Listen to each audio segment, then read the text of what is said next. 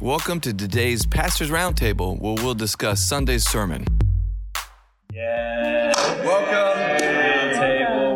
Here. pastor's roundtable. We are here. We have some special guests with us. Special guests. So- we have someone back and someone new. We have Hope Blair. yes. Back with us. She had, had her baby. How, tell us about baby Magnolia. How's she doing? She's perfect. She's a perfect baby. Yeah. We're glad to have Sleeps you back. She's been all she's been around, hanging out. I don't even know she's been around because she's so quiet. First, She's very quiet. So day. blessed. Very quiet. First day back into Yeah. the office. We're glad to have you. And then this is one of our leaders, Mauricio. I'm Mauricio. Martin. Martin Espinoza. It's, not, it's not Pastor Mauricio. Martin, what uh, what all mission trips have you been on lately? Uh, the first one? I went to was Chiapas, Mexico. Yeah. It was good. And then I went on Santa Cruz. You And to now Santa I'm going to do OKC.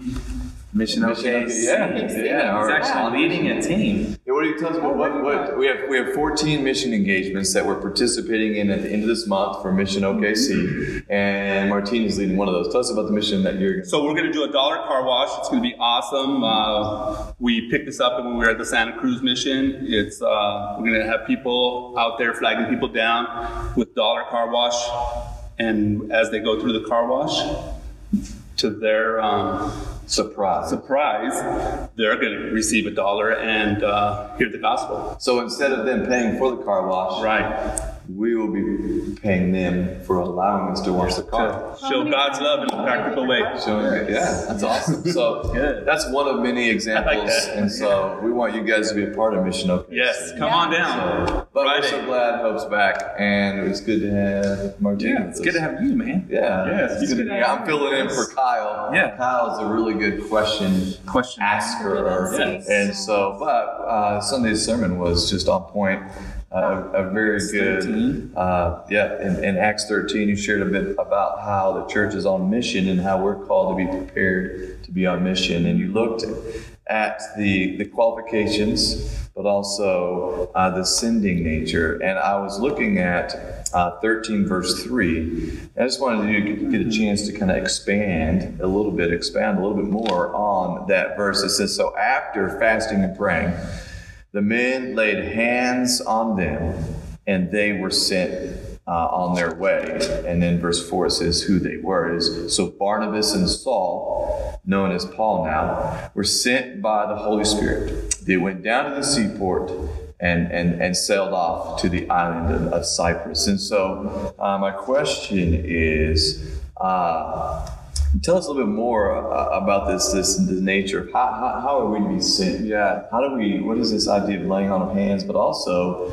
I mean, Paul and Barnabas here are pretty potent leaders, and they're leaving the church to sail uh, to these islands. Right. And so, So, well, this is a really interesting passage of scripture, and it's really dealing with the church in Antioch, which we see in chapter 11 as the beachhead, the base camp for missions all over the world. Um, and this church in Antioch is a spirit filled church, and they are led by spirit filled leaders, and they send two of their best leaders out to begin to plant more churches. In my head, I'm thinking to myself as I'm reading this passage, I'm thinking to myself, why are they sending their best? You know, like, don't they want to become a bigger church or don't they want to become a better church or don't the people in the church need the best teaching or the best quality of, of leadership? And, and yet, you see, God's word, he's, he's not about what we want to build up for man, just like the Tower of Babel and how we, they build it up to try to reach God. We can never do that. God actually wants his word to go to the nations. I mean, you see it in the Tower of Babel as well, whereas, I mean, God specifically says to fill the earth. And the Word of God, the image of God, the, the, the truths of who Christ is, He wants to go to the nations. He's taking His best from Antioch and sending them to other places to hear the message of the gospel. And this is amazing. This is amazing truth for our churches that, again, it's not about us building something here, but it's about Christ's name being proclaimed and taking it to a lost and dying world. And His name being glorified. Yeah, I think that's uh, very uh, counterintuitive to even our, our, our nature, human nature. Uh, and I think it, it, it's a it's a difficult thing to uh, uh, to really walk that out. It's easy for us to see it here and, and say that, but like, how do we put it, how do we put that into practice? Well, one of the one of the things I think that uh, we can ask these pe- these people, um, uh, Hope and Martin, is is you know as you're reading these passages and as you're thinking about God sending and God is a sending God and God wants His name to go forth throughout the world. You know, uh, um, Hope is involved with children's ministry. How can we at a young age begin to shape and mold the hearts of our kids to be able to want to, to be on mission for God? Like, can Well, it's you share a important for um, for me and our children's ministry to really point out that the gospel is not just for them. Jesus didn't just come to save them. Jesus Right. came to save them and all their friends and all the kids across the world. Amen. Um, and so it's important to know that Jesus didn't just come for kids who look like them or think like them or are in their same socioeconomic uh, level. Um, that Jesus came for everybody. And so we really try to make sure they know that they're just as equipped to share the gospel as any adult is.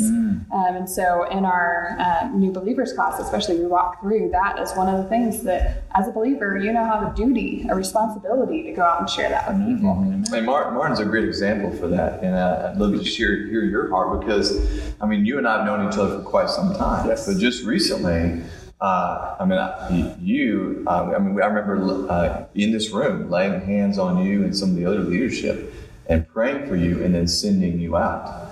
Uh, share a little bit about your heart for that recently. Well,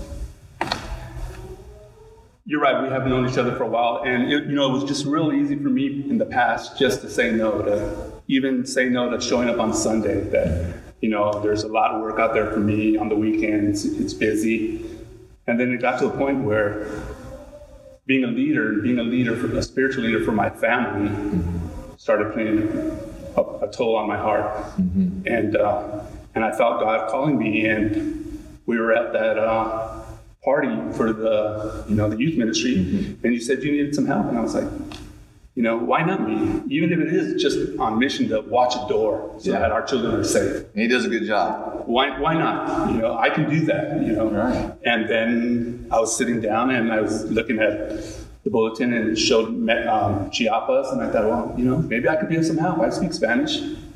And, and I just, I couldn't get it off my mind. And, and so I talked to Joe about it, and he'd been sitting behind me for, you know, probably eight years. I've never met the guy Yeah. you know, and that's probably because I wasn't engaging, and and I didn't want my heart to not be engaging anymore.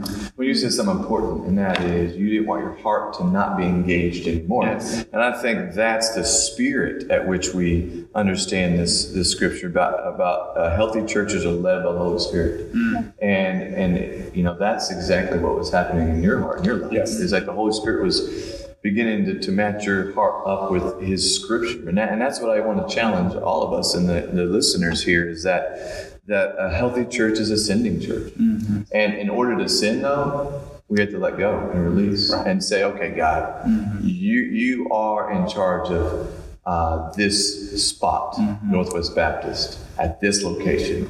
And we've got to trust you that you're bigger than our program, bigger than our organization, bigger than our strategy. And that's one thing we said on Sunday is that we got to sometimes, and I and I'm guilty of this, and you know that. Like I'm super, I'm, I'm a strategist, Right. an organizer, planner, have it all ready. It's got to be top notch, number one. And so we got to be willing to, to let that go and even let, let our leadership be led by the Spirit.